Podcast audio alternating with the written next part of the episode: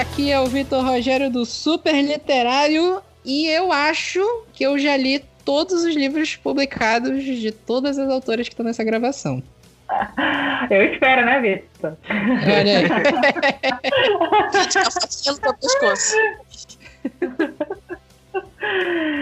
Aqui é a Carol, acho que pausa para o capítulo ainda. e assim, eu basicamente não sei muito o que eu tô fazendo aqui, porque escrever que é bom eu não tô fazendo ainda esse ano. Então vamos ver o que vai dar. Bora ver. Bora ver. É, olá pessoal, aqui é Roberto Spindler e estou aqui para falar um pouco sobre meus livros, sobre a escrita. Perfeito galera da Super Literária, aqui é Juliana Murakami, sou escritora de fantasia e ficção científica. E eu tô aqui com esse pessoal super gente boa, não sei nem o que eu tô fazendo aqui, inclusive muito honrada por, por pelo convite. É, tô aqui com duas autoras que eu admiro muito, e o Vitor também, né, que tá escrevendo. Então acho que vai ser um bate-papo muito legal. Olha aí. Eu tô escrevendo, mas não, não, não vou entrar aqui no papo aqui, não. Hoje o foco é vocês, viu? Sim, é isso. Hoje a gente vai fazer um bate-papo que a Carol sabe, que a Carol já participou muito dos bastidores de Super Literário que eu quero fazer há muito tempo, que é muito. falando sobre o ofício da escrita, com três autoras muito maravilhosas aqui, com ótimos trabalhos. E a gente vai discutir bastante sobre o ofício, sobre a parte legal, parte chata, tudo que envolve o ofício da escrita, tudo isso e muito mais depois dos nossos recados de hoje.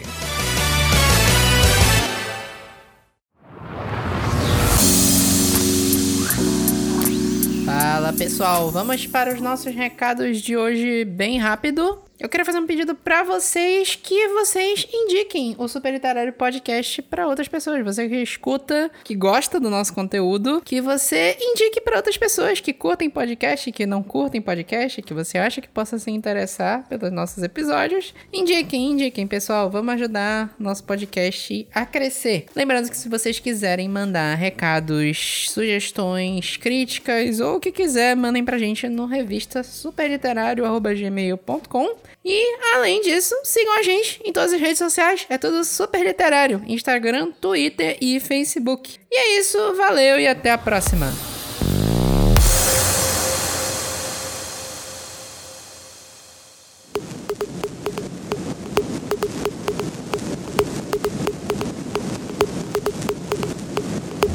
Sim, então vamos começar esse papo. É, de uma certa forma, eu já entrevistei vocês três. Eu já entrevistei a Roberta no Super Literário mesmo, no podcast.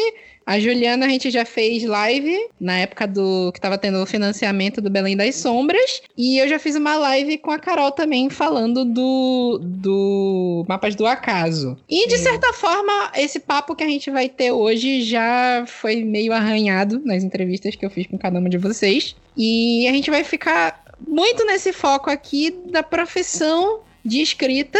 E além da, né, da parte de publicação, esse tipo de coisa, tudo que envolve a produção do livro do ponto de vista do autor. Beleza. Show! Show! Então eu queria começar, começar perguntando para vocês assim. É, a Juliana já falou que ela produz muito fantasia, a Roberta já veio produzir fantasia e ficção científica, a Carol começou com romance, mas eu sei que ela já tá engatilhando algumas coisas aí. E aí eu queria começar perguntando para vocês como vocês chegaram ao tema que vocês queriam escrever assim logo de cara. Todo mundo em silêncio pra ver quem vai Todo mundo em silêncio, né? Ah, vocês então têm. Primeira coisa, vocês têm alguma assim, ah, sei lá, vou começar. Principalmente a Carol, que acabou de lançar agora o primeiro livro dela, né? Vou começar a minha carreira de escritora agora com o meu primeiro lançamento. E aí eu vou focar nesse tema aqui, porque eu acho que vai ser melhor para mim. Ou só foi porque era o que vocês queriam escrever naquele momento mesmo? Só foi porque assim, eu queria escrever. Exatamente. Mas assim, falando um pouquinho de mim, assim, eu queria escrever um pouquinho do que era a minha zona de conforto. Eu tive um pouco de receio de fugir um pouco disso, né? Do que eu gosto de ler, o que eu leio com mais frequência, para assim, tentar dar um tiro certo sem errar muito nesse primeiro livro. Não que, que, que eu não tenha errado alguns pontos e tudo, mas que eu queria, assim, estar tá na minha zona de conforto para eu ficar mais tranquila quanto ao que eu estava escrevendo. Assim, eu gosto muito de romance, o romance romântico mesmo, mas eu gosto também de suspense, eu gosto de outras coisas e eu tenho outras coisas escritas de outros gêneros também que eu, é, que eu ainda estou é, amadurecendo para finalizar, assim. Mas eu, eu queria muito continuar na minha zona de conforto por um tempo, para conseguir uma base muito boa e depois seguir para outras coisas. Olha, minha, minha resposta ela gira praticamente nesse sentido também. É, eu comecei a escrever muito nova, então quando a gente começa a escrever, a gente não pensa muito na carreira em si, né? Eu escrevi o meu primeiro livro aos nove anos, mais ou menos, e eu estava muito acostumada a ler livros de fantasia, né? Com Philip Pullman, Harry Potter, época. É, então a gente acaba escrevendo aquilo que nós estamos acostumados a consumir. Então é uma tendência mesmo de, de gosto, de preferência. Eu muitas das vezes não penso muito no tema. Eu estava um dia desses tentando escrever um conto mais realista, mais reflexivo, né, de prosa reflexiva, como chamam, e do nada brotou um, um realismo mágico. Do nada tem alguma, alguma magia, e aí eu fico, bom, eu acho que não tem muito como fugir disso, né? No meu caso foi também, eu comecei a escrever quando era adolescente, eu escrevia as fanfictions de Arquivo X, então meio que desde sempre já tinha uma pegada do sobrenatural, do fantástico. E quando eu escrevi o conto de Megan, é, também fui, é, é, era uma grande influência, foi, foi, influenciado bastante por Senhor dos Anéis. Então era também, acho que todo autor iniciante, acho que tem isso de. Vai começar pelo que também gosta de ler, né? Tipo, não faz nenhum sentido eu eu, eu escrever sobre algo que eu odeio ler, né? Então, Exatamente. Então, eu acho que tem muito disso. Então, eu sempre fui uma leitora muito assim, assim, ferrenha, assim, de livros de fantasia e tal. E isso, inevitavelmente, acabou tra é, transparecendo no que eu escrevo. Essa parte de o ofício do, do escritor, né? Eu imagino que assim, tem, tem toda uma divisão entre tudo que precisa ser feito, né? Porque escrever não é só escrever, né? Vocês têm muita pesquisa. A Carol, eu pude acompanhar ela fazendo a parte da produção do, do Mapas do Acaso mais de perto. E eu vi que uhum. ela passou por um monte de parte de pesquisa, de leitura e. Assim, quando é, é, vocês já começaram a escrever no livro de cara, assim, né? Como vocês falaram, muito naturalmente. Mas vocês todas passaram por processos de pesquisa também, né? Sim. Sim, Sim dependendo do Acho livro, é a pesquisa o... é maior ou menor. É. é. Exatamente. Acho que é, é, é a base para te construir a narrativa em si é tu dar uma estudada no que tu queres escrever, da onde tu queres escrever, é, costumes, vocabulário, esse tipo de coisa, que eu acho que é o básico, né? Para tipo, ter uma noção para onde tu vai e não te perder tanto, né? E ter, principalmente também ter pessoas, vamos dizer assim, tipo, no meu caso, eu tinha uma pessoa que me dava um suporte com a parte do italiano, eu tinha pessoas que me davam suporte com a parte da outra cidade, que é focada no livro. Então, é, é bom ter também essa, essa rede de apoio se tu, se tu vai fazer uma coisa mais aprofundada, né? É, é, acho que essa tua parte era, eu, eu, assim, fazendo uma comparação direta, né? Porque o Mapas do Acaso, ele tem uma outra cidade, né? Não, não sei se eu vou falar uhum. a cidade é spoiler ou não, né? E que tu nunca visitou, né? Não, mas eu tive que pesquisar muito, mas é uma cidade que eu sou, assim, completamente apaixonada. Então, uhum. assim, a maioria dos livros que eu leio em relação à comédia romântica é, tem esse, é, é, é lá, né? A maioria dos livros, dos livros das narrativas é nessa cidade. Então, uhum. foi mais fácil eu conseguir seguir e estudar um pouco mais sobre, né? Que eu sabia para onde eu queria ir, o que eu queria, o que eu queria levar, então eu comecei a estudar um pouquinho mais sobre é, ruas, é, o que tinha em tal rua, o, qual é o ponto turístico aqui, o que tem de diferente aqui, o que, como é, como é a estrutura de casa, a estrutura de locomoção, é, linhas de metrô e por aí vai. É, só que por outro lado, a Roberta e a Juliana, que estão mais aqui no universo da fantasia, elas criaram lugares novos que não existem, né? Principalmente a, a Juliana criou um, um império inteiro, né? E a, a e, e a, a, a, Roberta tem Megan, né? Que é um, um, universo inteiro à parte. A Torre Acima do Véu tem um pouco daquele conceito de existir, mas nem tanto, porque é, é Rio Aires, mas é uma cidade que se passa nas alturas, né? E para vocês que criaram cidades e localidades novas, como é que foi essa pesquisa também? É, foi, foi, foi, uma pesquisa muito dura, assim, de que demandou bastante tempo. É, o, o Império de Minerva, ele acaba sendo uma uma espécie de alegoria para o próprio Brasil, porque a gente sabe que durante toda a historicidade do nosso país houve uma miscigenação muito grande, muitas vezes forçada, pelo menos do ponto de vista das minorias sociais. E no Império de Minerva, eu queria trabalhar temas e conceitos como anti-imperialismo e tudo mais dentro de um universo de fantasia, mas fazendo alusões a países que já existem, né? É o que hoje em dia o pessoal chama de fantasia intrusiva, que substituiu aquela ideia de baixa fantasia, de que existem, existem fantasias dentro do mundo do nosso mundo, no caso do mundo real. E aí, para que não criasse uma classificação entre fantasias, porque tinha alta, média, baixa, eles resolveram mudar o conceito para fantasia intrusiva, urbana e de portal, salvo engano, e imersiva.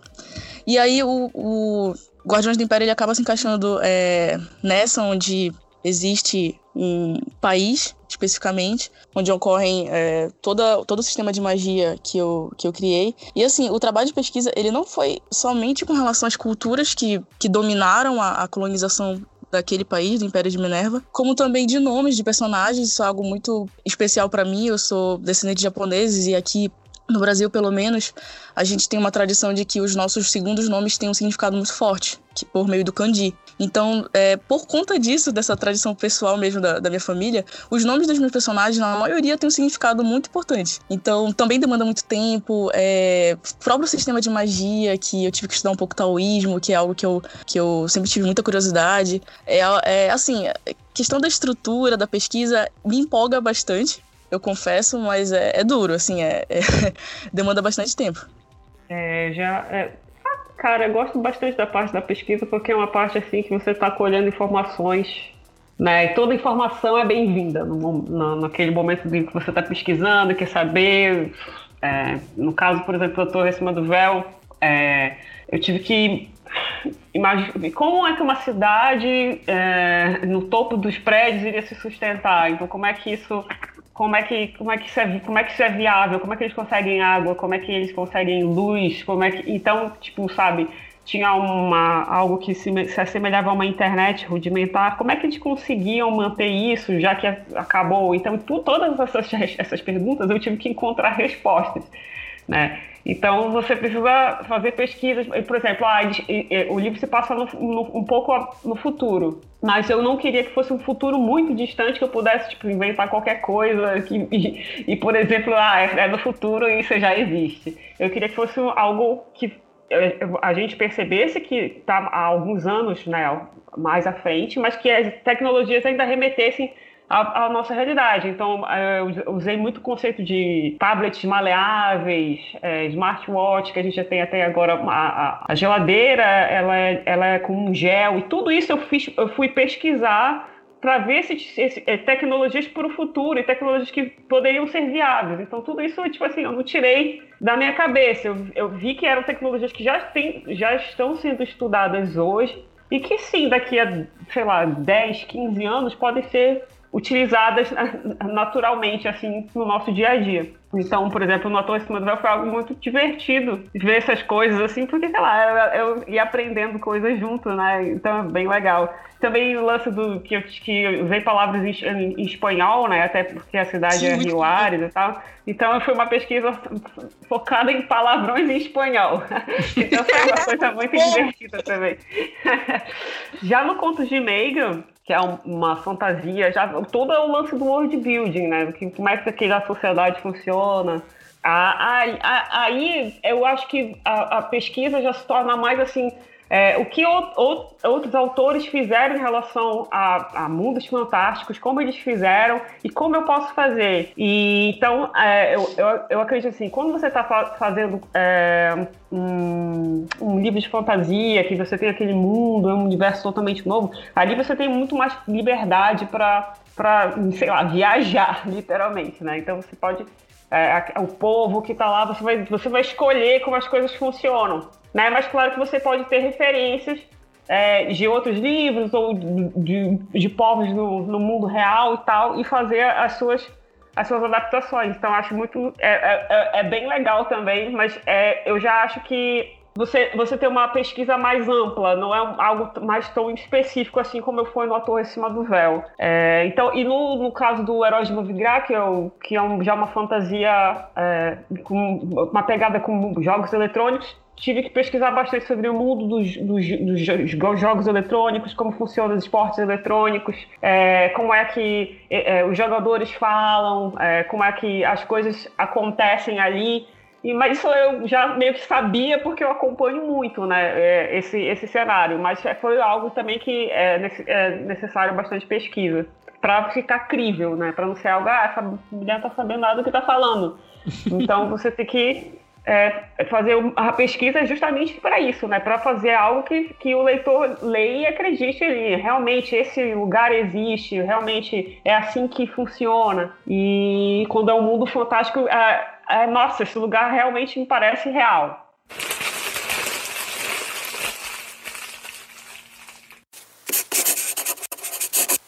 É interessante até essa coisa aí que vocês falaram do tempo, né? Porque, a, a por exemplo, a Roberta, tu escreveu já Autor em cima do véu que se passa num futuro levemente distante, né? Não é tão distante, mas também não é tão não é, não é perto. A Carol escreveu o Mapa de uma Casa que se passa num futuro que uhum. infelizmente parece que não vai se concretizar por enquanto. É, se eu fosse fazer hoje, eu teria um futuro um pouquinho mais acima. Seria mais distante, eu tava muito otimista o é. da casa, né? É, tava bastante. Isso é uma parte legal de world building também, né? Tu pensar se tu vai escrever num presente, eu acho que os livros que eu li da Juliana era tudo no presente, né? Nada muito futuro. E como esse tempo que tá se escrevendo mexe com o mundo em si, né? Que você tá construindo, né? Total. Sim, é uma coisa que você tem que pensar e já pensar nas consequências que isso vai ter para sua história. Ah, eu quero escrever algo no, no tempo presente, eu acho que é. Uh, não, eu não gosto de falar assim de fácil, mas é tipo assim, é algo que você tem mais referências, porque você está vivendo naquele tempo, né? Quando você já vai para um futuro ou para o passado, aí você aquilo vai demandar certamente é, mais pesquisa sua, né, para você fazer as conjecturas de como seria aquela realidade no futuro, ou você fazer uma pesquisa histórica de como era a sociedade no momento que você quer escrever, né? Então, realmente vai dar um pouco mais de trabalho. É isso, Exato. não só em, em, termos de construção de mundo, né? Mas fico pensando aqui naquelas personagens que às vezes viajam no tempo. Existem personagens do passado que vêm pro presente, do presente vai pro futuro. Então, até nisso, na caracterização dela, na forma de falar, de se comportar, vai ter que ter aí uma, uma pesquisa aguçada para que possa fazer com que o leitor sinta que aquela personagem é, existe e tá, tá lá vivendo aquela situação, né? Isso, isso, aconteceu, isso aconteceu contigo, né, Carol? Que, tu, que no teu livro existiu uma pandemia, de fato. Existiu sim, a pandemia. Sim. Uma não, né? A pandemia. A pandemia. E tu ficou para, tu parou um tempo para refletir como as pessoas iriam agir depois que a pandemia acabou, ou tu só foi escrevendo? Assim, ele foi escrito totalmente nessa época, né? É, eu tinha algumas coisas já rabiscadas, mas eu tinha muito receio de o que escrever. Eu não queria muito escrever no presente, porque eu tinha muita, muito receio sobre o que eu ia colocar no presente, né? Então eu tentei rabiscar como seria no futuro. Hoje em dia, se eu fosse tentar para re, reescrever, é, revisar e tudo, talvez eu botasse no futuro até um pouco mais distante do que foi, né? Mas, assim, eu e aí e eu fui escrevendo, mas eu, eu senti a necessidade de ter uma pessoa do meu lado que falasse, talvez não puxe tanto para cá, ter uma leitura mais crítica que eu consegui com algumas pessoas, mas talvez um, uma terceira ou quarta pessoa iria ter ajudado melhor ainda também no desenvolvimento da história. É, sempre tem essa parte, eu acho, eu acho que vocês três tra trabalham assim, né? Com primeiro, principalmente os betas, né? E com pessoas uhum. que vocês consultam, né? Não sei se vocês já trabalharam diretamente com algum leitor crítico, algum leitor é, específico para ver alguma questão específica do texto, mas eu imagino que por mais que não tenham contratado alguém profissionalmente assim, vocês, vocês trabalham dessa forma, né, com consulta. Ou não, se vocês gostam de escrever tudo sozinho e, ah, depois eu vou ver aqui o que, é que precisa ser revisado. Não. não. não, tipo assim, não, durante, quando eu escrevo, eu vou escrever do início até o final é, eu, eu, eu, prefiro, eu, eu, Roberta, prefiro escrever do início até o final e depois enviar para as pessoas lerem e me darem as suas opiniões. Uhum. Né? Claro que, por exemplo, ah, estou escrevendo aqui uma parte que é sobre, sei lá, uma natação e eu não sei nada sobre natação, vou lá, vou falar com alguém que sabe, né, e pegar informações para usar na história. Né? Mas, tipo assim, no caso de leitor beta, eu gosto de enviar quando o livro está pronto, porque eu acho que eu acho que, querendo ou não, a, a, a, opinião do leitor beta vai acabar influenciando se não, se, no, no, no, desenrolar da história se não tiver pronto, entendeu? então eu particularmente prefiro tipo, terminar e aí a pessoa vai ler, claro, é tipo, ela pode me dar, a pessoa pode me dar uma, um feedback assim, tipo, putz, muda o final que tá horrível. E eu vou mudar o final, né? Mas assim, eu gosto de ter o livro pronto, porque eu acho até que fica melhor, porque às vezes você faz um negócio no início e, tipo, ah, vai ter uma virada no final com essa, esse gancho. Aí o leitor beta vai ler isso sem saber que vai ter uma virada no final e falar, ah, olha, mas aqui tá vazio, precisa de alguma coisa. Aí tu, tem, tu vai ter que explicar, não, é porque lá na frente vai ter tal coisa. É, então, quando tu tem a obra pronta, a pessoa vai pegar e ler já tudinho, e aí, vai, aí ela vai te dar uma impressão do todo, né? Tipo, é, uhum. gostei e tal. Por sinal, a Juliana leu A Torre Cima do Véu 2 pra mim. Foi Berta. Cara, tô ansiosa pra essa publicação. e deu várias porque tá duro. Assim. Se tiver, se tiver uma... Quase que eu chamei um palavrão aqui. Tu ia pode colocar falar, à vontade. Pode não, falar. não, não, não vou falar não, porque, enfim, público enquanto juvenil, né? Bora lá. Você, tá você cauteloso. Mas tá muito bom, tá muito top, gente. Meu, meu chip. Tá, deixa eu falar. Olha spoiler. Olha spoiler do livro que não saiu ainda. Olha spoiler, Roberta, pelo amor de Deus. Então, assim, eu acho bacana e acho muito importante você trabalhar com leitor beta, porque justamente é, às vezes você não está percebendo alguma coisa na história que o leitor vai te, vai te falar. E eu gosto assim, de pelo menos umas três, quatro pessoas de confiança para ler o livro, que você saiba também que, que, que, vai dar, tipo, sugestões, né? Não adianta lá no final uma pessoa ler e a pessoa falar, ah, gostei. Porra, valeu. não ajudar em nada. também, eu odiei, né? Não vai, não vai ajudar. É, exato. Então, tipo assim, tem que ser uma pessoa que você saiba, que vai te falar, tipo, particularidades, procurar erros e essas coisas. Então, normalmente é minha irmã que é, revisa todos os livros que eu leio. Aí tem umas pessoas assim que eu sei que, que vão me dar feedbacks legais e tudo mais, que isso é de me dar minha confiança e que eu gosto que, que, que leiam a história. Mas é, ba é bastante importante, sim. Verdade. É, Sim, eu, eu tenho uma. Eu meio que sou dividida no método, porque eu tenho algumas fases na minha vida, né? Antes de publicar o meu primeiro livro e depois.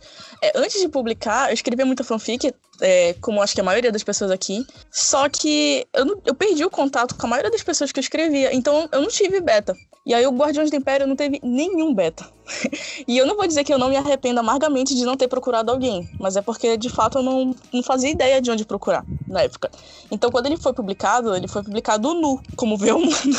então é algo que eu tento é, evitar, pelo menos atualmente. Só que eu percebo o seguinte: quando quando eu tô com prazo e eu tô com uma história bem estruturada, assim, eu sei qual vai ser o começo, o meio, o final, eu até consigo dar para um leitor beta para ele já ir dando sugestões, principalmente questões, questões de, é, de coesão, coerência, né? É, enquanto eu vou escrevendo.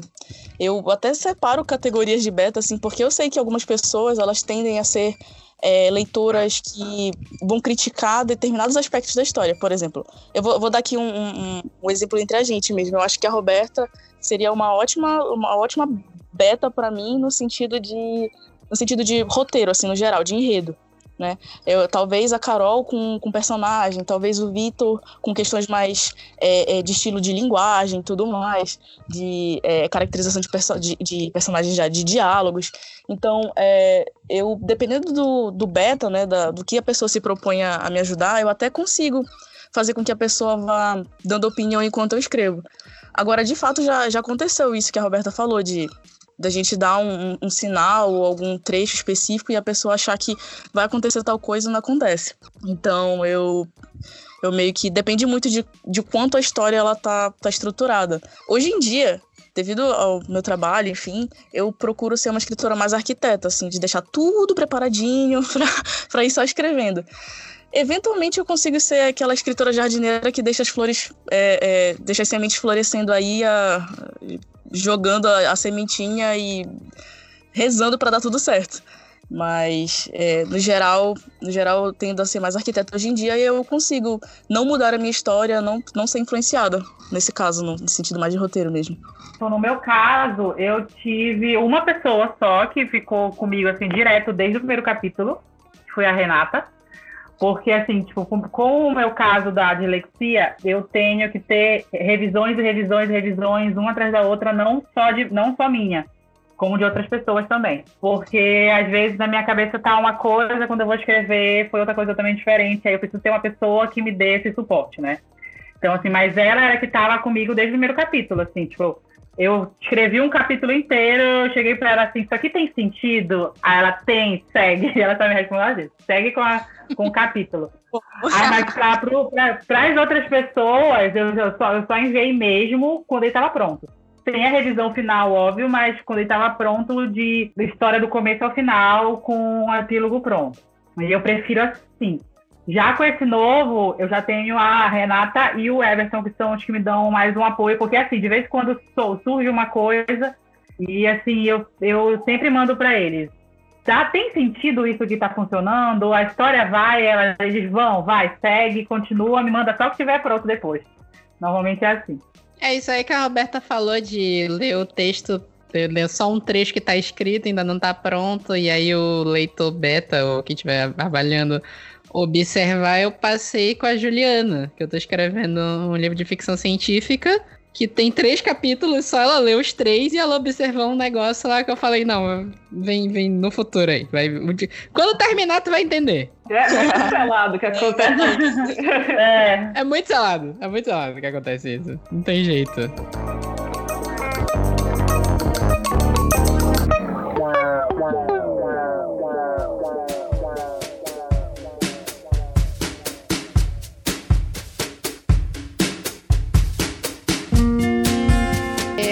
Falou dessa parte, até a, a, a, Juliana falou um pouco sobre a produção do Guardiões do Império, que tu não teve beta, né? Que tu não, não teve nenhuma consulta. Só que o Guardiões do Império passou por um método diferente de publicação, porque ele entrou num concurso, né? Então, de certa forma, ele meio que acabou sendo betado pelos juízes, né? É, exatamente. E no caso, é, eu sei que tu já tu tem a, a, o Guardiões do Império que é publicado, foi publicado no concurso mesmo, foi um, foi um prêmio, né? E tu tem algumas publicações digitais também, né? Aí já entra nessa parte de publicação, porque eu sei que a Roberta tem alguns contos, ou tinha, né? Não sei se eles ainda estão nas lojas, tinha alguns contos publicados online. Ainda e tem, a. Ainda tem, né? E a Carol tem o, o Mapas da Casa totalmente publicado online, além de ter uma produção independente da, da impressão do livro, né? É, tem essa treta digital versus físico, tem aquele, esse papo idiota de ai, só é autor quando publicar o livro impresso, o livro digital não conta. Ah, é, nada... é uma bobagem, bobagem gigante isso, né? Mas, assim, do ponto de vista de vocês, vocês acham que o, o, digital ajuda, atrapalha? Vocês preferem o físico? Como é que tá isso do ponto de vista de autor? Eu acho que ajuda muito. Eu, é, assim, eu acompanho de perto, foi uma coisa que eu quis fazer, foi ter as minhas mãos em cima tanto do físico quanto do digital totalmente, né? Então, assim, o feedback, eu tenho um feedback muito bom de quem lê o físico, mas eu tenho um feedback diário de quem lê o, o digital, principalmente porque eu posso acompanhar, né? Eu posso saber quantas páginas são lidas, quantas, quantas unidades foram pedidas. E acaba que, tipo, hoje em dia, eu vendi muito mais livro digital do que livro físico. Sem contar Kindle Unlimited, esse tipo de coisa. Então, eu acho que ajuda muito. Tanto que foi uma coisa que eu quis fazer foi que assim, tipo, eu vou lançar digital, eu vou lançar físico, mas eu vou lançar os dois simultaneamente. Porque acontece de, às vezes, o físico sair primeiro, o digital sair depois, e vice-versa, e não, eu, eu queria eu só ia soltar quando tivesse certeza dos dois juntos, né? Então essa foi uma coisa que eu quis muito logo quando eu comecei. É, eu considero, eu considero não só algo que ajuda, mas também algo muito bom é, para todo mundo, porque dá um pouco mais de um pouco mais de alcance pra gente, principalmente aqui, a gente do norte, né, do país. Se a gente fosse trabalhar só com livros físicos é, é, a todo instante, seria capaz até de a gente não conseguir alcançar as pessoas de outras regiões. A gente sabe o quanto a logística é complicada. E aí, assim, eu eu visualizo da seguinte forma: o livro físico, pelo menos aqui nos nossos eventos que a gente participa, Roberta, inclusive, é, é, coordenadora da, da Sala do Animazon, que eu participo junto com, com ela e outros autores, e a gente tem um contato grande com os leitores por conta do livro físico. Mas a gente não deixa de ter o contato virtual e conhecer leitores de outras regiões e até países é, por meio dos, dos e-books. Então, eu super incentivo é, escritores a tentarem os dois, assim, na medida do possível. Né? Claro que a gente sabe que o físico ele tem uma questão orçamentária, é, de, de produção gráfica, enfim, de maneira geral, e distribuição, né? Então, é, é mais difícil. Só que, assim, é, se puder, tente os dois. Senão, assim, o livro, o livro digital já te faz ter um alcance muito grande. É, isso eu concordo bastante. É, o, é, cada um tem o seu o seu ponto forte, né? E o seu ponto fraco. O livro, o e-book, ele facilitou muito a questão de publicação independente de uma forma que, nossa, muito. É, quando você é, queria publicar independente, a sua única forma era numa gráfica e fazer e, e, e, e depois ir, sei lá, bater nas livrarias para pedir para para fazer, é, para botar o livro lá e, sei lá, negociar, e era um saco, né? O, o livro, o, com, sendo que você tem que pagar a gráfica e é, é caro, uhum. etc. O livro com o e-book, você tem uma opção de fazer, de fazer uma publicação independente sem precisar desses gastos. É claro que você pode fazer os dois, mas se, se não der, você pode lançar só em e-book. E vai, dar, e vai ter um monte de gente que vai ver e provavelmente, dependendo de como for a, a, o seu marketing, etc., talvez realmente tenham mais pessoas que consigam ver o, o, o teu livro ali, porque é, se você é, vai lançar independente, vai botar em algumas livrarias, mas pô, não vai estar em tudo que é livraria, né? É, a distribuição é, é bem mais complicada, é o autor que tem que tratar da distribuição, etc. Mas no livro, no e-book, tá na internet, cara, tá em todo lugar. Então, tipo, vai facilitar bastante. Porém, tem um problema, que é a pirataria, né? E daí é bem mais fácil de o livro é, é. ser pirateado, e aí, enfim, temos problemas com isso. É, é, só que, por exemplo, no caso agora, nesse, no nosso, nesse momento em que é, tem um lance de distanciamento social, etc., as feiras estão fechadas e tudo mais, cara, o e-book está sendo muito mais em conta. Tipo assim, como é que eu, como é que eu, é, tipo assim, isso é uma coisa assim que eu, é, é, foi bem ruim, porque, tipo, putz, a minha maior, meu, meu, meu maior tipo de venda é em, é em evento, é em feira. E, tipo, não tem feira. Então, pô, tu tem que vender online, né? Não tem jeito. Então, é, é, então tem, tem, tem, esses, tem, esses, tem esses prós e esses contras, né? O livro físico, cara, é tipo, é, é o livro físico, né? É, tipo, um lance de da tradição e de, de, você ter aquele carinho pelo livro físico e tudo mais, porque, tipo, o cheiro do livro, não sei o quê. Então tem também todo um, tem todo um, um lance, assim. E vamos combinar aqui, tipo, é, você ter o seu livro físico ali na sua mão, aquilo que você escreveu, bonitinho, a capa e tal, você pegar e folhear, é uma coisa bem diferente de estar tá lá no e-book e você olhar, poxa, olha aqui meu livro no e-book. Tipo, um outro, uma outra sensação, né? Apesar de ser a mesma, a mesma, o mesmo texto e tudo, sei lá, dá um, passa um negócio diferente quando você vê a arte da capa e tal, a orelha. Sei lá, é um negócio diferente. Né? Tem um lance meio... tá, né? É, você autografar ali. Tem um lance meio que o e-book não consegue te dar ainda, sei lá se vai conseguir dar um dia. Mas, mas é, o e-book tem muitas facilidades, né? Isso é, é inegável. Então, atualmente, assim, para autor iniciante, eu re realmente recomendo bastante, cara, publica, faz conto, na, põe na Amazon, publica e-book, porque é uma forma muito legal de começar, que você consegue acesso, assim, a, sabe, uma infinidade de pessoas de uma maneira muito mais fácil do que se você só estivesse trabalhando com livro físico. É, o livro, o livro digital tem uma vantagem que tu não precisa passar álcool antes de ler, né? Exatamente. Ah. É isso que a Roberta falou, acho que eu super concordo, né? Porque o livro digital realmente tá sendo ótimo agora nesse período de pandemia, né? Primeiro que tá mais barato, tá realmente um assalto comprar um livro físico. Tirando quando a gente consegue uma promoção ou outra, mas lembrando que a gente tá aqui no norte e nunca tem frete grátis. Nossa, É. cara, sim. Ai, Pra autores que possam estar ouvindo que não são do norte, a gente ainda tem esse extra aqui, né? Mas. Por outro lado, tem isso que vocês falaram da, da parte da pirataria, né? Eu, eu imagino que deva ser um estresse. Se você, se você não é o Paulo Coelho, deva ser um estresse absurdo ver um livro seu passando aí na, na e o pessoal no Twitter ainda tentando justificar, né? Nossa. É difícil, né? Tipo, porque tipo, é uma venda a menos. Não, não tem jeito, sei lá, é, é um assunto complicado. É, não, não. A gente, a gente pode marcar de falar desse assunto em específico, mas não hoje. É. Exatamente.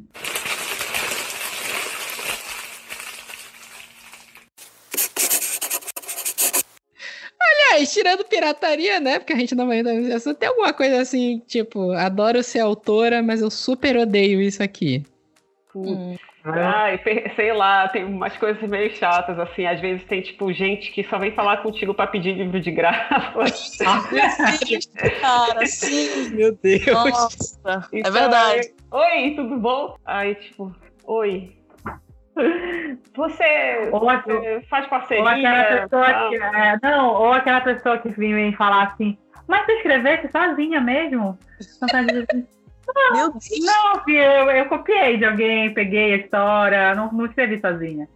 Tem Hum. umas coisas meio assim, tem um pessoal É, noção, é. assim. É, Sempre se resume a gente chata, né? nossa, muito. Mas a, a Roberta falou de um, de um negócio que é interessante aí, que é a parte. No caso, não- quem vem te pedir um livro de graça provavelmente não é um, teu, um fã teu, né?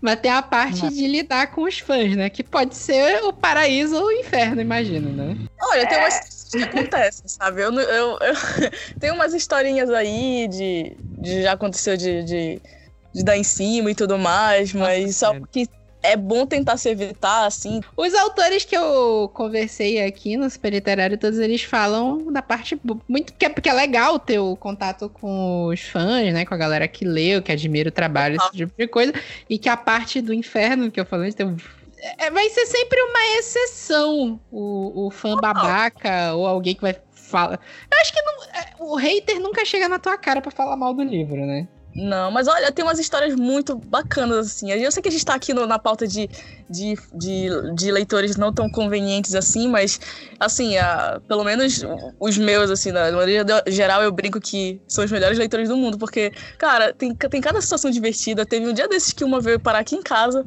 É, para comprar meu livro, assim, direto comigo. É, é, depois que eu descobri como ela tinha, tinha, tinha achado o meu endereço. Mas, assim, de maneira geral, foi, foi divertido, assim. Eu até tirei foto com ela. Tem umas histórias muito bacanas, assim. Cara, tipo assim, é, é, tipo, ah, nunca tive problema, assim, com, com leitor e tal, fã e tal, mas é claro que você, que, que enfim, né, você tem, é, como a Juliana falou, né, você tem que ter jogo de cintura em algumas situações, etc. Mas, tipo, é, eu acho muito legal o contato com os leitores justamente porque, é, principalmente assim, em evento e tal, porque você tá tendo, assim, uma reação que não é filtrada, digamos assim. Porque, às vezes, na internet, tudo é muito, muito ex- exagerado, digamos assim. Exacerbado. É, é exacerbado, exatamente.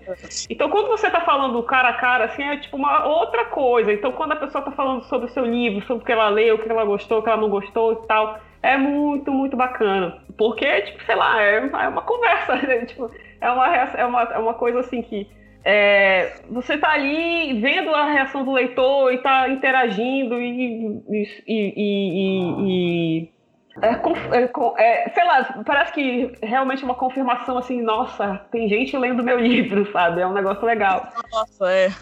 Então é, é, é, é bem bacana, assim. É, uma sensação legal, assim, de você realmente tem leitores que já acompanham há bastante tempo e gostam do teu trabalho e, ah, eu li um livro seu, agora eu quero ler todos os outros porque eu gostei muito. Isso é uma coisa muito bacana, assim, né? Algo que, é, que, que deixa o autor feliz, com certeza.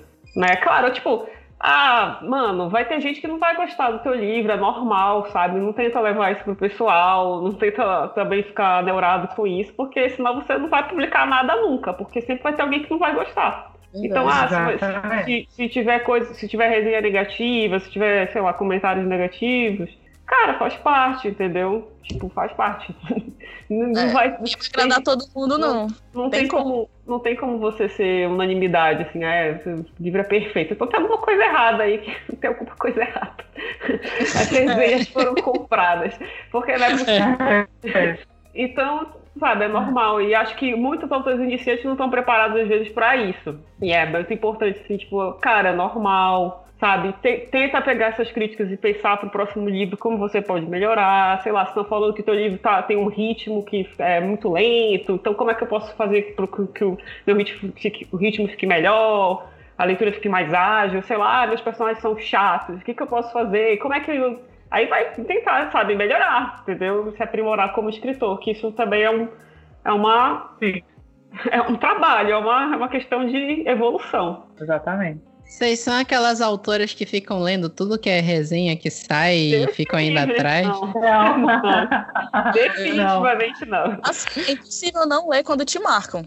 É, então, assim, quando marcam, eu acho que isso pressupõe que a pessoa de fato quer que você dê uma certa atenção para aquilo que ela escreveu, para a opinião e tudo mais, mas é um conselho até que eu, eu fiz até um curso de carreira literária do Tiago Lee, e ele aconselha os, os escritores a, a não adentrarem muito nos, nos comentários, no sentido de é, exaltar demais ou ou criticar a é. resenha, ou julgar. Exatamente, não, não fazer o seu juízo de valor. Você é um escritor, foi marcado, ag agradeça e é isso, entendeu? Polidamente, porque acaba que se você você pode acabar dando atenção para uma resenha que foi muito boa e para uma resenha que não foi muito boa, você, você não deu toda essa atenção, aí vão, vão, vão, vão te olhar de uma maneira assim, putz, é, realmente uhum. esse autor ou essa autora só, uhum. só dá só dá atenção para aquela galera que fala bem do livro dela. E, tipo, não é isso que a gente quer passar pros nossos leitores de maneira geral, né? E, assim, é uma zona de conforto deles. A partir do momento que tu lança um livro, é, esse livro é do leitor. A interpretação que ele faz, a preferência dele pela, pelo teu estilo, pela tua narrativa, é dele. Então, assim, ficar fazendo juízo de valor é complicado, realmente. Pode agradecer e tudo mais, mas evitar, evitar expor muito se gostou tanto ou se não gostou nem um pouco. Verdade. Concordo. Eu acho também que o, o, o resenista que estiver destruindo o teu livro não vai te marcar, né? A não ser que ele seja muito sádico, né? Pois é, e aí como eu falei, e tipo assim, se o cara tipo, te marcou e só tá xingando teu livro, cara, eu não vou agradecer, desculpa. Esquece, né? É assim, no máximo dá uma curtida, é. assim, só pra dizer, vi. Entendeu? Eu, eu vi, eu prestei atenção. Mas eu, como resenhista, já passei muito pela situação do, sei lá, meu Deus, eu odiei esse livro. Eu sempre, primeira coisa, eu sempre tento achar um ponto positivo do que eu li e se, tipo assim, se é massa perdida, eu odiei o livro, eu não vou marcar o autor pra eu dizer que eu odiei o livro. Pois é. Agora sim, se eu, por acaso, descobrisse uma resenha que o cara tá odiando meu livro, eu não ia lá xingar o cara no comentário e falar, por que você é, é, meu livro, cara? Você não sabe ler. Tipo, tenha, tenha classe e aceite a crítica ou ignore a crítica e vá em frente. Porque isso é feio, gente. Não vá criar treta no, na resenha do menino, da menina que não gostar do seu livro. É porque tem muito aquela coisa também de saber absorver a crítica certa, né? Se alguém chegar aí só falar, ai, lixo, nota zero, eu acho que pois é uma é, crítica né? que nem vale a pena, né? Exato, exatamente. É, ainda tem isso. Ainda tem isso, realmente. Agora, se alguém falar, ah, não gostei do livro, achei o ritmo lento, ou ah, não curti tal coisa, é, é diferente, né? Assim, eu imagino que o, o, autor, como qualquer outra pessoa, tá atrás da sua saúde mental também, né? Ah, não, é, cara, não, não vá, cara. Tipo, assim, cai, saiu uma resenha, vou lá olhar, saiu outra resenha, vou lá olhar. Não, não faz isso não. Não faz isso não, que não é bom, não. É, é, teve uma vez que eu ficava tão fissurada nisso que eu ficava é, rodando a página da Amazon e do Scooby a todo instante. Até parece que as pessoas ficam comprando meu, meu livro e lendo em um segundo, né? Pelo amor de Deus. Mas aí a gente fica neurado E aí, quando eu vi que tava fazendo mal, eu falei, não, não vou mais. Aí eu nem, nem vejo mais, fica lá parado. Eu só, eu só peço pra avaliarem pronto. Mas não, não fico olhando, não. Ah, mas essa é uma das tretas semanais do Book Twitter. A primeira treta semanal é pirataria sempre, e a segunda é de autores falando que resenhistas não deveriam fazer críticas negativas dos livros. Ah, pelo é. amor de Deus, né? Você também não querer que a pessoa critique seu livro, pelo amor de Deus, né? Você então não quer nada. tipo, pelo amor de Deus. Exatamente. É, coisa, então, eu não vou, eu, como autora, também não vou poder falar mal de, sei lá, um livro que eu li, ou sei lá, um filme que eu vi, porque, enfim, né? É, não, não, pode criticar mais nada. Então, peraí, né? Tipo, calma. calma. É, eu, eu acho assim, é aquilo que, que a gente falou, né? O, o, o livro vira um produto. Eu, eu, sempre, eu sempre digo que o ponto final da narrativa é nosso. Mas o ponto final é só um ponto de partida para as pessoas. E, e, o que, que elas fazem com isso, eu acho que não, nem sempre nos cabe, sabe? É claro é. que, tipo, velho, é, às vezes a pessoa vai fazer umas críticas assim que são infundadas. Ah, sei lá, de repente pode até acontecer. Aí tudo bem, você questionar e tal. Mas é, normalmente é tipo, ah, não gostei, achei chato, sabe? É tipo, por que você vai, tipo, a pessoa tem direito de achar o livro chato. é, infelizmente ela achou chato, mas teve essa pessoa que achou legal. Então vamos. vamos... Aí, obrigado por ter achado legal meu livro. Valeu. Isso que a Roberta falou de. Acho que foi, foi a Roberta foi a Juliana, de depois que o livro é lançado, o livro é do leitor, né? Tem, tem, tem aquela coisa muito do ah, o leitor que vai finalizar o livro, né? O livro tá pronto, mas entra a parte da interpretação do, do leitor, né? Alguém já chegou em vocês, assim, alguém que interpretou uma coisa super maluca que não tem nada a ver do que vocês tinham escrito? Sim, sim! Nossa, isso acontece muito comigo, principalmente com chips. Assim, a galera cria uns chips. Assim, eu, eu, eu gosto muito de ouvir. Eu, eu, tem uma coisa que eu gosto é de ouvir os meus leitores. Porque eu finjo que não fui eu que escrevi. Eu, eu deixo eles ficarem, assim, oralmente, à vontade. Entendeu? Já chegou chips, assim, eu não sei quem leu Guardiões do Império, mas. É, o chip, sei lá, da Bianca com a Yuka. Da Melhor Bianca chip. Com Melhor chip. Bianca com o Hideki, pra te ver. E, tipo assim, cara, faz todo sentido na teoria deles. Mas realmente não é algo que é planejado. E, e, é muito divertido ver como as pessoas reagem, sabe, a isso. É demais, assim. E às vezes mandam mensagens dizendo, ah, fulano vai ficar com ciclano. Eu fico, é, quem sabe? O livro é deles, né? Compre o livro 2 para você saber. é, Exatamente. Da próxima vez vou usar essa frase. É, né? Cara, assim, tipo, é, acho que não, não, não sei assim, se teve uma interpretação maluca, mas normalmente é coisas assim, tipo, gostar de um personagem que você criou pra ser um mero figurante, é tipo a personagem que a pessoa mais gostou, tipo, você criou assim, tipo, ah, esse personagem aqui vou criar pra morrer daqui a pouco. Então, é, tem tipo, coisas assim que acontecem, tipo, mas meu personagem favorito é fulano, aí tipo, cara, Vou nem falar nada, que eu já briguei tanto com a Roberta. Ela sabe do que eu tô falando. É, acontece bastante esse tipo de coisa, assim, de você tá pensando em outros personagens, no foco é outra coisa, aí aquele leitor específico se foca numa coisa assim completamente pequenininha, assim. Mas é aquele cara que apareceu duas páginas, vai ter alguma coisa depois? Não. Desculpa.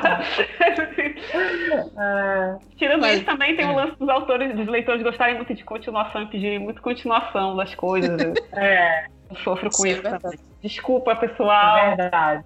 Inclusive, a Carol passa por isso, né? Do, de, de, de, a parte de continuação, né?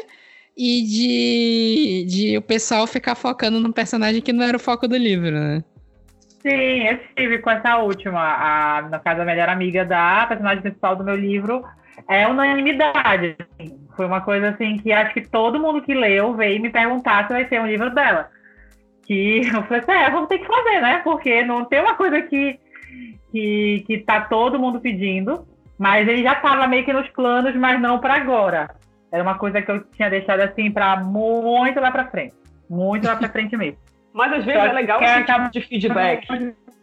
É. é. Esse tipo de feedback inesperado que te dá uma assim, nossa, então esse personagem aqui realmente é, tem uma sintonia com os leitores. Tem algo aqui que eu não estava vendo, mas que funcionou. Verdade. Então, vamos investir em tal personagem. Aí no outro livro ele tem um destaque gigante. É.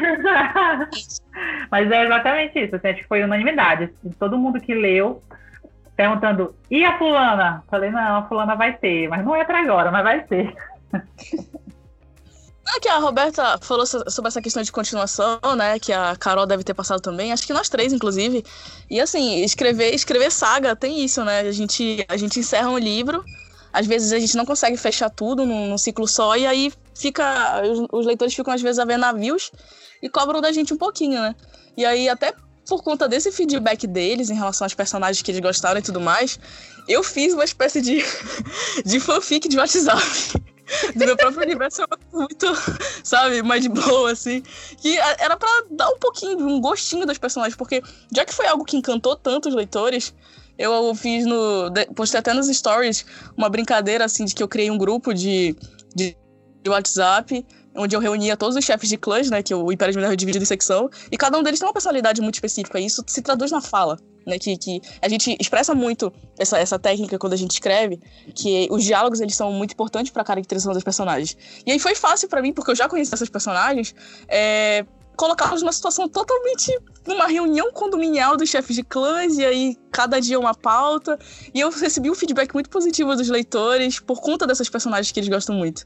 E, como sempre, cobrando, claro. E me, co me cobrem sim, por favor, fiquem à vontade pra me cobrar do, do volume 2. Mas isso é muito divertido, assim. Eu acho que é uma das melhores experiências que a gente tem como, como autores. Entendi. Tem esse lado do o personagem que tava lá no canto que todo mundo amou, mas tem o inverso também, de às vezes o personagem principal que todo mundo odeia, né? Acontece também. o fulano é chato demais. É, hum. Às vezes é intencional, tipo, você quer fazer que o personagem seja meio chato para ele ir crescendo ao longo do, da história. É, pode uhum. acontecer. Mas às vezes, tipo, quando não é, aí é complicado. Não era pra você odiar ele porque.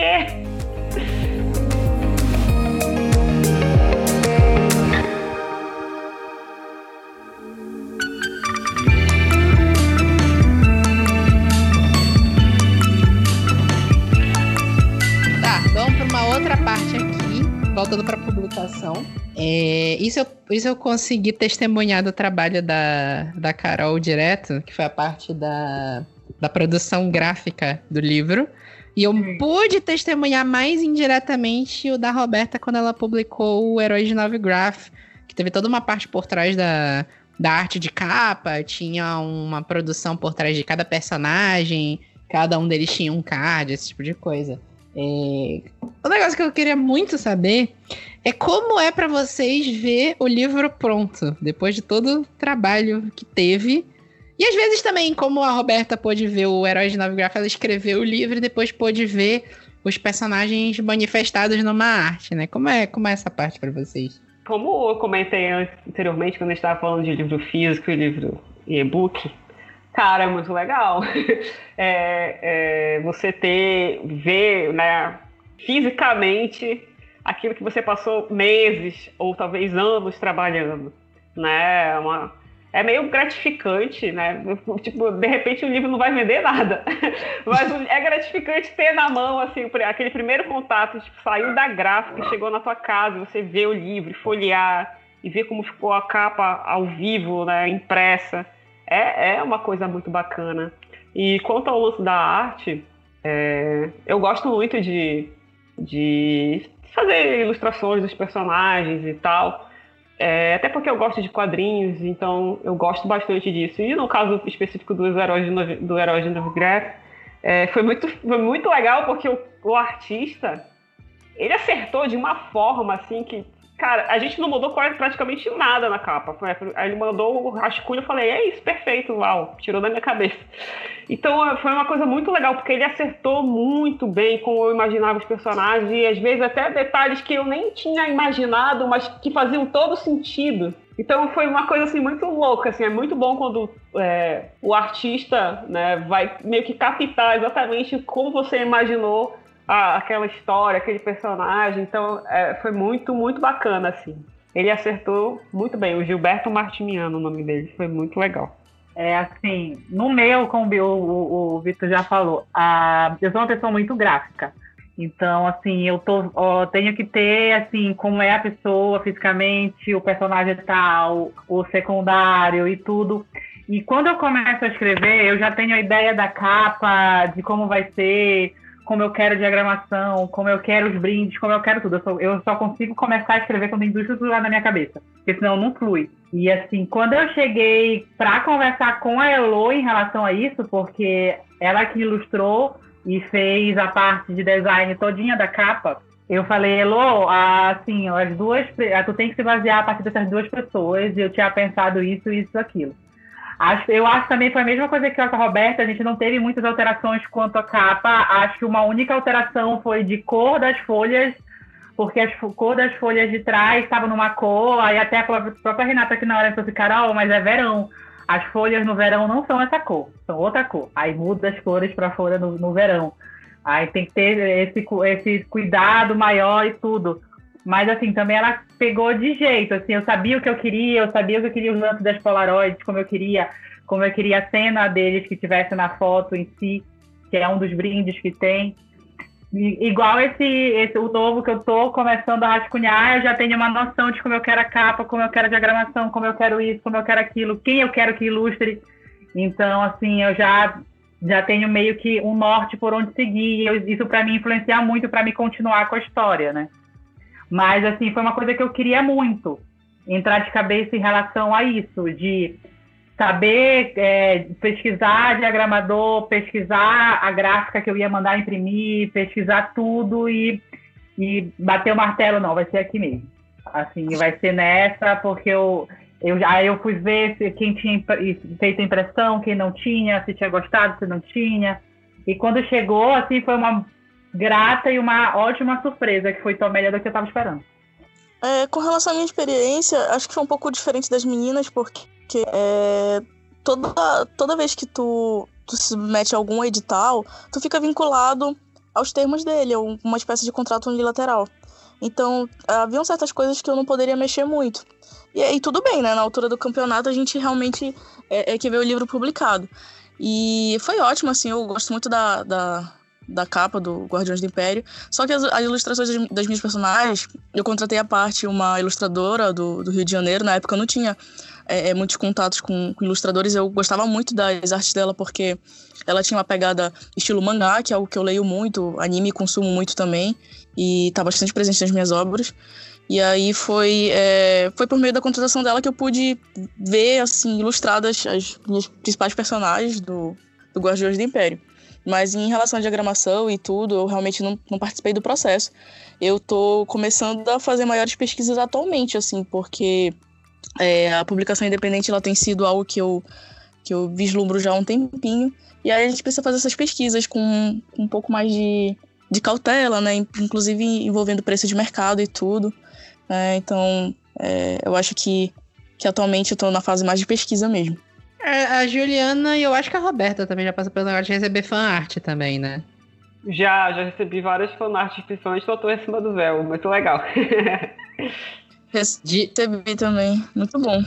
A Roberta recebeu fanarts de personagens que não eram os protagonistas, mas acabaram a, a galera já adorando, né? A Bug, né? Sempre a Bug. É, eu acho, eu acho que a, a que teve mais fanart do Torre do Véu foi a Bug. Depois do Rato.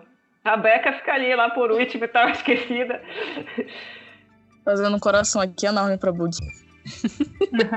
a Beca já tem o protagonismo, né? É, a Beca é legal também, mas a Bug, né? Para sempre em nossos corações. Ai, meu Deus. Ai.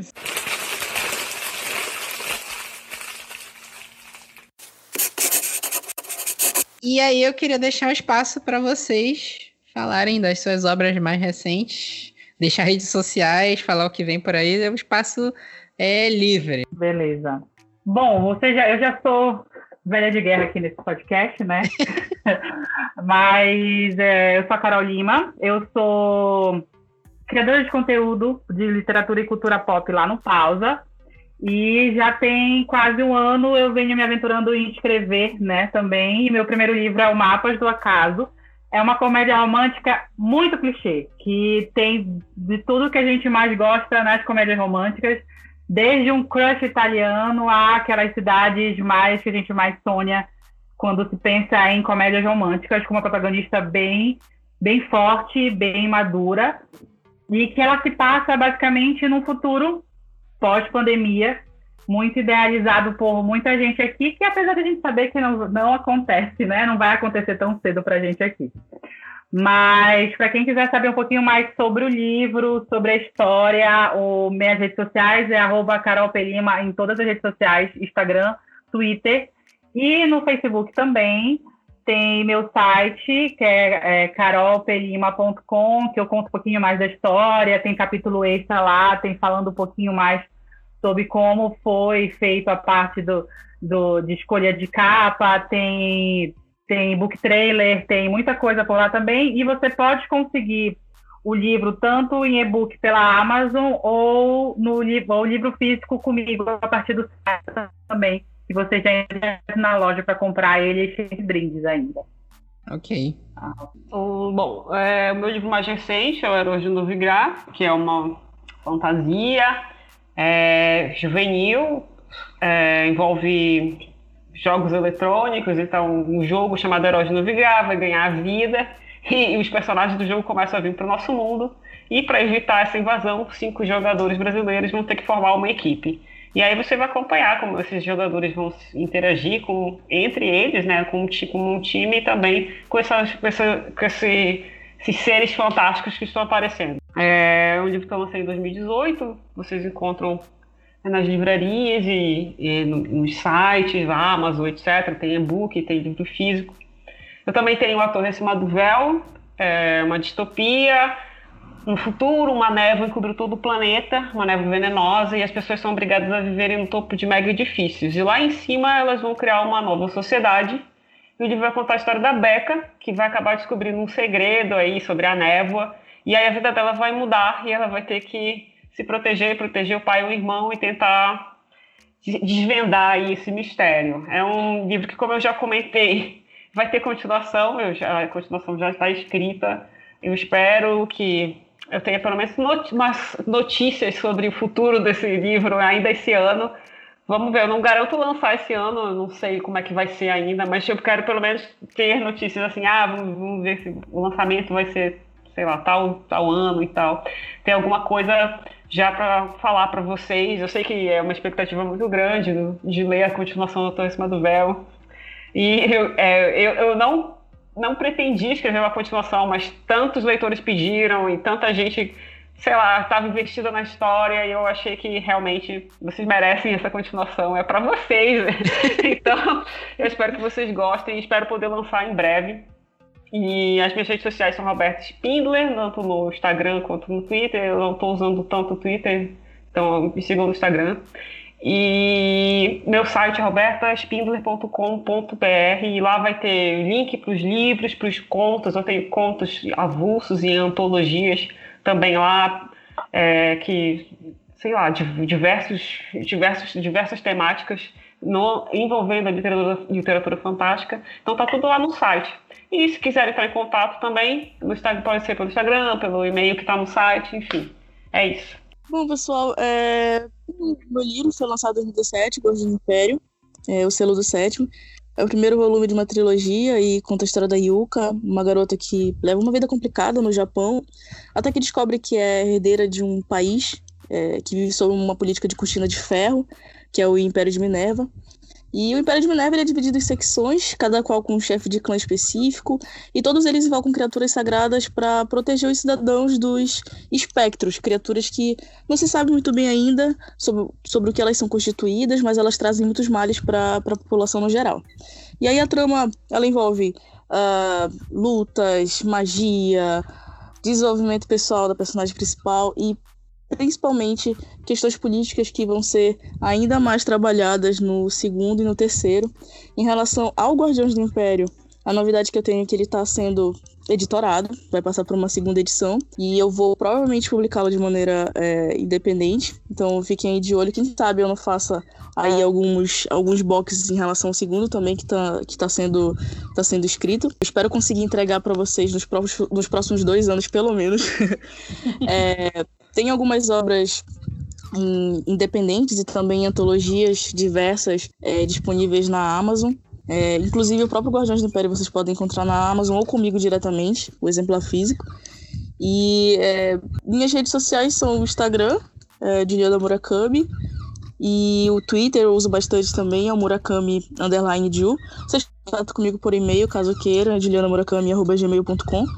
E mais é isso, fiquem à vontade para falar comigo. Eu gosto muito de interagir com os, com os leitores, assim, de maneira geral. Então, mandem mensagem, comentem o que quiserem sobre as histórias, sobre expectativas de vocês em relação a personagens. Eu adoro ouvir vocês, então agradeço demais aí espero que vocês possam acompanhar meu trabalho. É isso, agradecer a Super Literário pelo, pelo espaço. Assim, tava, tava, tava com, com saudade de dividir, dividir conversa aí com o Roberto. Foi um prazer enorme também dividir a conversa com a Carol, saber das experiências dela com mapas da casa. E valeu mesmo, gente. Obrigada por essa conversa, tava precisando. que bom, né? Obrigada pelo aqui espaço, pra... pessoal. E é, até mais, obrigada pelos peixes. Perfeito. E é isso, espero que vocês tenham gostado desse bate-papo. Lembrando que o Super Literário agora é quinzenal, porque não tem condição de produzir podcast semanal sem receber. E é isso, daqui a, até daqui a 15 dias. Tchau. Tchau.